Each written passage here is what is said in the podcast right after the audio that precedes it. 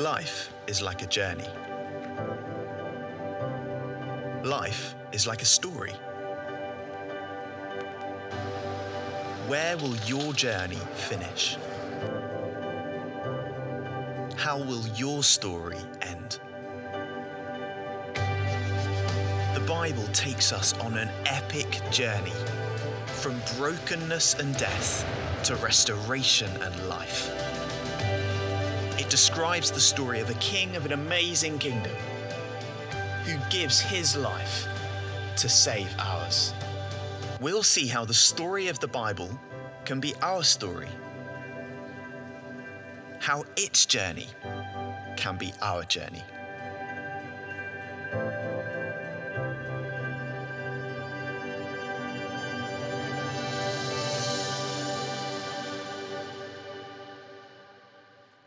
Yeah, we're continuing on the journey, and I hope that you make the commitment, like we talked about last week, that you'll be here every week with us and invite someone to come join you on this journey that's leading us into Easter. You know, this past week I was going through some old things and came across, that's right, my eighth grade yearbook. And it's pretty interesting to go through my eighth grade yearbook because my twins are the exact same age as I was in this book. And it was quite interesting looking at this, at this uh, some of my pictures with one of my boys this past week. But you know, as I was reading, as I was looking through the yearbook, my attention, I could not help but being gravitated towards what my friends back then wrote in my yearbook. And more, and more uh, specifically, what my female friends wrote in my yearbook. This one girl wrote, Bill, you are really annoying. but a good friend. Well, that's nice, isn't it? This other girl wrote, Bill, you are so weird. But that's okay because that's what makes you Bill. I could go on and on throughout this, ba- throughout this book are more and more little tidbits of my past that really realizes, boy, I was annoying and weird when I was a younger kid. And maybe, I don't know, maybe that really never changed, huh, Shell? You know, but I think all through life, we're on a constant search. You know what that constant search is? Who am I? I think throughout our journey, from our middle school years and our younger years, all the way through our adulthood and parenthood years, we're on this journey asking the same question Who am I? Because I really believe that all through life, and you never grow out of it, we never grow out of it. We're constantly in that struggle of who am I? Why am I here? What is my worth? Where do I belong? And I think that's the constant struggle that we all face. I mean, the biggest question that we all can ask ourselves is what is your identity in? What is your identity in? I mean, that's ultimately, ultimately the question that we struggle through in life. Who am I? You know, at this time, we're journeying with Jesus on the final week of his ministry that led him to the cross. Last week, we kind of highlighted the, the triumphal entry as he walked through and how he overlooked Jerusalem and cried. And then immediately after that, you know what his first stop was? It was the temple. It was the temple. In fact, during Jesus' day, the Jewish people found their identity in the temple. It was who they were and what they found their identity in because that was God's dwelling place in the world.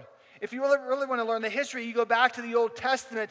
God first, when he wanted to be with his people, he formed the tabernacle. The tabernacle was basically God's mobile home. It just moved from one place to the next place, wherever the Jewish people were kind of vagabonding through life with.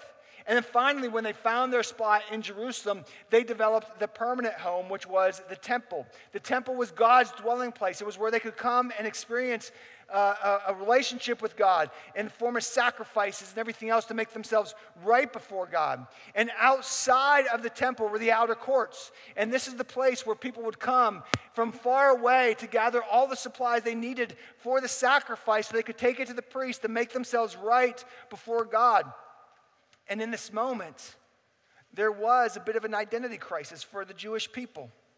Their identity crisis was this there were some merchants who worked within those outer courts who were finding their identity in how much they could gain to make themselves have a better life.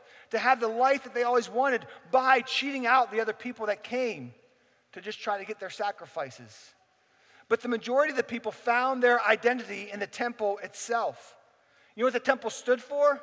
It stood for who they were as a nation. It was their national pride. It was their safe haven. It was their security blanket. It was their identity. And that's where they found it, was in the temple. And this week that led Jesus to the cross, the first place he went to was the source where they found their identity the temple. The Bible says that after the triumphal entry in Matthew 21, verses 12 through 13, it says this Jesus entered the temple courts and drove out all who were buying and selling there. He overturned the tables and the money changers and the benches of those selling doves. And it's written, he said to them, My house will be called a house of prayer, but you are making it a den of robbers. You know, in this moment, Jesus went in there in a rage, in a bit of rage. He kicked everybody out of the outer courts. And once he kicked them out, he started throwing over all the tables that they were selling all the sacrifice supplies for. You know, here he went to the place where they identified themselves. He says, There's something new coming, there's a new horizon on the way. You see, he was uh, helping them see, as we talked about last week, in just 30 years, all of Jerusalem, the temple included, will be destroyed. And that's happened in AD 70. And then from there, Jesus was even highlighting even more there's a new covenant on the horizon. You're going to find your identity in something else. There's this new covenant. No longer is the temple going, going to be your identity, but now you are the temple. You see, Jesus living in us is our identity. In fact, in the New Testament, the Apostle Paul kind of highlighted this even a little bit more. In 1 Corinthians chapter 6, Paul wrote these about us being the temple of God. He said, Do you not know that your bodies are temples the, of the Holy Spirit who is in you, whom you have received from God? You are not your own, you are bought at a price. Therefore, honor God with your bodies. See, in this verse, Paul is highlighting that we as individuals are God's temple, and what we do with our bodies, what we do with ourselves, matters. It matters. In a few chapters earlier, in 1 Corinthians chapter 3, Paul talked about collectively us being the temple. He wrote, Don't you know that you yourselves are God's temple, and that God's Spirit dwells in your midst? If anyone destroys God's temple, God will, God will destroy that person. For God's temple is sacred, and you together are that temple. You know, in this verse, Paul is saying not just individually are you God's temple, but collectively you are God's temple. As a body, as a congregation, as a people, you are God's temple in this world. And so, in other words, be very cautious with other loyalties that you may have that can cause disunity or fragmentation within the body because it matters. You individually and you collectively are the temple of God. And I truly believe that seeing ourselves as a temple, which is God's dwelling place, heightens our view of ourselves. The choices we make, the environments we surround ourselves with, and the people we involve ourselves with. You know, in other words, it's no longer about me, it's about Jesus in me. It's about me being his dwelling place and I'm experiencing Him in a whole new way. You see, our surroundings and our choices walk us towards how we view ourselves. It really does. And all throughout our lives, we're in this identity crisis. We're struggling with the question who am I? And it boils down to how we see ourselves. You see, how we see ourselves attributes to our self identity. It really does. So, in other words, this morning when you woke up and you went to the mirror and you were looking at yourself, what did you see? So often, I think we view ourselves disappointed. We view ourselves not happy with who we are. We're upset with the choices we made yesterday or last week. We, we hear the voices of what other people say about our image or, or who we are or what we're doing, and we think that defines who we are. And then all we spend doing is looking at the mirror, broken and confused. Who am I? And because we struggle with that, we struggle with where do I belong? And do I have any worth in this world? When maybe, maybe our identity is in something else rather than how we view ourselves. You know, in an article called Identity Ascribed, Regi Campbell wrote, One of our most significant life questions is, Who am I? In fact, did you know in 2015, Dictionary.com's word of the year was identity? It was identity. I think we're all searching for our identity. In fact, every year, millions of people order DNA profiles of themselves to learn about their true identities. All throughout our journey, we're constantly trying to figure out that question Who am I? Where do I belong? What am I worth? We're trying to figure out our identity. And this struggle of not knowing who we are and struggling trying to find our self worth causes us sometimes to reach out to other sources that we think are credible to try to tell me, who am I? Who am I? And you know, this really started from the moment we were born. When we were younger, our parents built our identity with comments like, You're going to be a great big brother. Look how smart you are. Look how fast you are. And we build our identity based upon those comments that our parents make. And sometimes those comments are negative too. Sometimes we heard from our parents when we were younger, you can't do anything right, making us feel like we're incompetent. Maybe they've said you don't measure up, you're just not doing anything right, and we feel that we're a failure. Or maybe they said, I think there's something wrong with you, and then we think we're abnormal. Or we've heard, you know, good boys or good girls don't do that. And then we just think, well, then I guess I'm bad. And then as we get older, our identity is built from others our teachers, our classmates, our coaches, and our friends. And we hear comments through our teenage years like, You're an awesome athlete, or You've been picked as the most talented, or You're top in your class, or You're a geek or you're a homeschool kid, or you play sports, or you're a mama's boy, or you're so rich, you're so smart. And then we go on to college and we hear things like how cool we are, or whether we're in a fraternity or not, or not, and we continue on with whether we're a geek or we're popular. And then later in life, it doesn't stop. We think we, when we get older, we figure out who we are, but it never does. We're still trying to find our identity.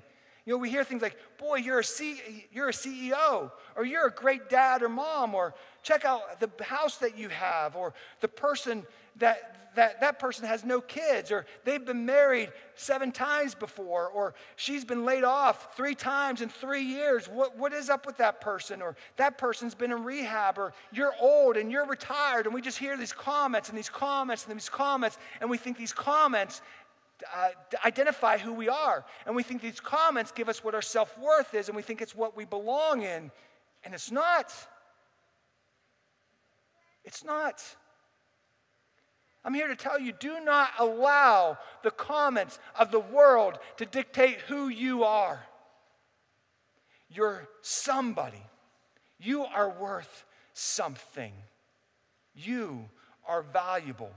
And so often, because of all these comments, both good and bad, that we've heard from the moment we were born until now, we look at ourselves in the mirror and sometimes we just feel like, I don't add up. I'm not that person. I don't look right. I don't act like. I don't have the right job. I, I don't have the right house. Whatever the, it is, we just feel like we don't add up. And because we feel we don't add up, that we don't have self worth. Don't allow outside influences to dictate how you view yourself. Because so often we allow that to happen, and then that ascribes our identity. And we begin to believe that's who we are. Because how we see ourselves is affected by our environment and what has our attention. And so often we seek out our identity by other things. And because we feel we don't add up, because we, maybe we don't feel we belong, we try to uh, fall prey to maybe what the world tells us what our identity should be in. And we try to find our identity in all these other things. And this is because we think this will make us feel like we're worth something. We think this will make us feel like we belong. But the question boils down to where do you think you belong? Where do you think you belong? You know, I'm here with you. Sometimes I struggle with where do I belong? What is my worth? But I want you to understand this. Our identity is found as adopted children of God. That's where our identity is in. It's not how you view yourself. It's not the comments that those who surround you may throw at you. Your identity is, a, is an adopted child of God. You know, life is really like a multiple quiz. It's up to you to decide who you really are. We can go with the identities that's given to us in our childhood or school or sports or college or our workplace or maybe even after that big wreck or that bad choice we made, we allow those things to define who we are, but it really doesn't have to be. It really doesn't have to be your identity. You can allow those to be your identity, or you can believe and live into the identity by your Heavenly Father who desires to live within you, who desires for you to be the temple, because in Him you have worth. So much so that He died for you. You are valuable. You know why? Because the creator of everything that is died for you. So stop feeding yourself lies that you don't add up. Stop feeding yourselves lies like you don't belong. Stop feeding yourself lies like you aren't worth anything because you are a somebody that the King of Kings died for. He loves you so much. He wants to be your identity so that you may experience the fullness of life that only He provides. The Apostle Paul put it this way in Galatians chapter 4, verses 4 through 5. He wrote, But when the set time has, had come fully, God sent his son, born of a woman, born under the law, to redeem those under the law, that we might receive adoption to sonship. Did you catch that last part? God did all this, went to all these great lengths to send his son into this world to ultimately die a gruesome death on that cross so that you may ha- be adopted, so that you may have a place where you belong. Where you belong. You know, through Jesus, we can receive adoption to be a part of his family. I'm going to show my age. Back in the 80s, I remember a movie called Annie. I know it was remade a few years ago, but I have to be honest, I, didn't I never saw the remake, so I, I have to apologize about that. I have to go by the old school version of Annie. But Annie was a movie about this young orphan girl who was in a horrible uh, situation that was unwanted, that nobody cared about her. And she was trying to find a place where she could just be loved, where she could just be cared for, where she could just belong. And then finally, she was adopted into a wealthy family of daddy warbucks. And there she found her home. There she found her place. And I feel so often because how we feel we, perce- we are perce- perceived by others, because of the influences of, un- of uncertainty that surround us, we live like unwanted children in an orphanage. We live like we don't have a place to belong. We live like we're not worth anything. And we live with a broken identity. And can I just speak to some of you right now? Because I bet it's safe to assume that there's several of you right now in this room and watching online that this is what defines you. You've been walking for too long broken. Yeah, you may make it look like you got it all together outwardly, but inwardly it's like you're wasting away. You're wasting away because you've never been able to figure out that, the answer to that question who are you? Where do you belong? What is your worth? And you feel because of the influences that surround you, you feel because of the way you view yourself that you're not worth it, that you're not good enough, that you don't add up. But I'm here to tell you right now that through Jesus you belong, that through Jesus you are loved. Don't ever feel like you are a nobody. You are a somebody that the King of Kings has died for. You are cared for. You are valued. You are valued simply because you are you. He loves you so much. Stop beating yourself down with what you see in the mirror and start seeing yourself the way that God sees you. Stop living like you're a nobody Because Jesus has made you a somebody. You have the opportunity to be adopted by the King of Kings, the creator of everything that is. You see, our identity is in how God sees us and is strengthened by how we see God. That's where our identity is found. The more you try to look at yourself through the way you feel you see yourself, by the influences that have been brought into your mind, the more you beat yourself down. But the more when you look at the mirror, you see yourself the way God sees you, you will see your worth. You will see your true identity. You will see that you have a place to belong. And you see, our identity is strengthened when we start looking at ourselves less and worrying about our, the way we look less, and the more we focus on Jesus. Because it's in Him that you find value. It's in Him that you find your place, where you belong, where you find your identity. Our identity is found through how He sees us. And the more we grow that relationship, the more we understand how He sees us and what He desires from us and through us. The Apostle Paul wrote this in 2 Corinthians chapter 5, verse 17. Therefore, if anyone is in Christ, the new creation has come. The old is gone, the new is here. This is a beautiful verse, a verse that I think you might need to highlight and read a few times throughout this week to remind yourself who you are and the value that you have. You see, Paul wrote, If anyone is in Christ, in other words, what he is saying here, if anybody is in fellowship with Jesus, you see, you have a choice to make. You have a choice to make.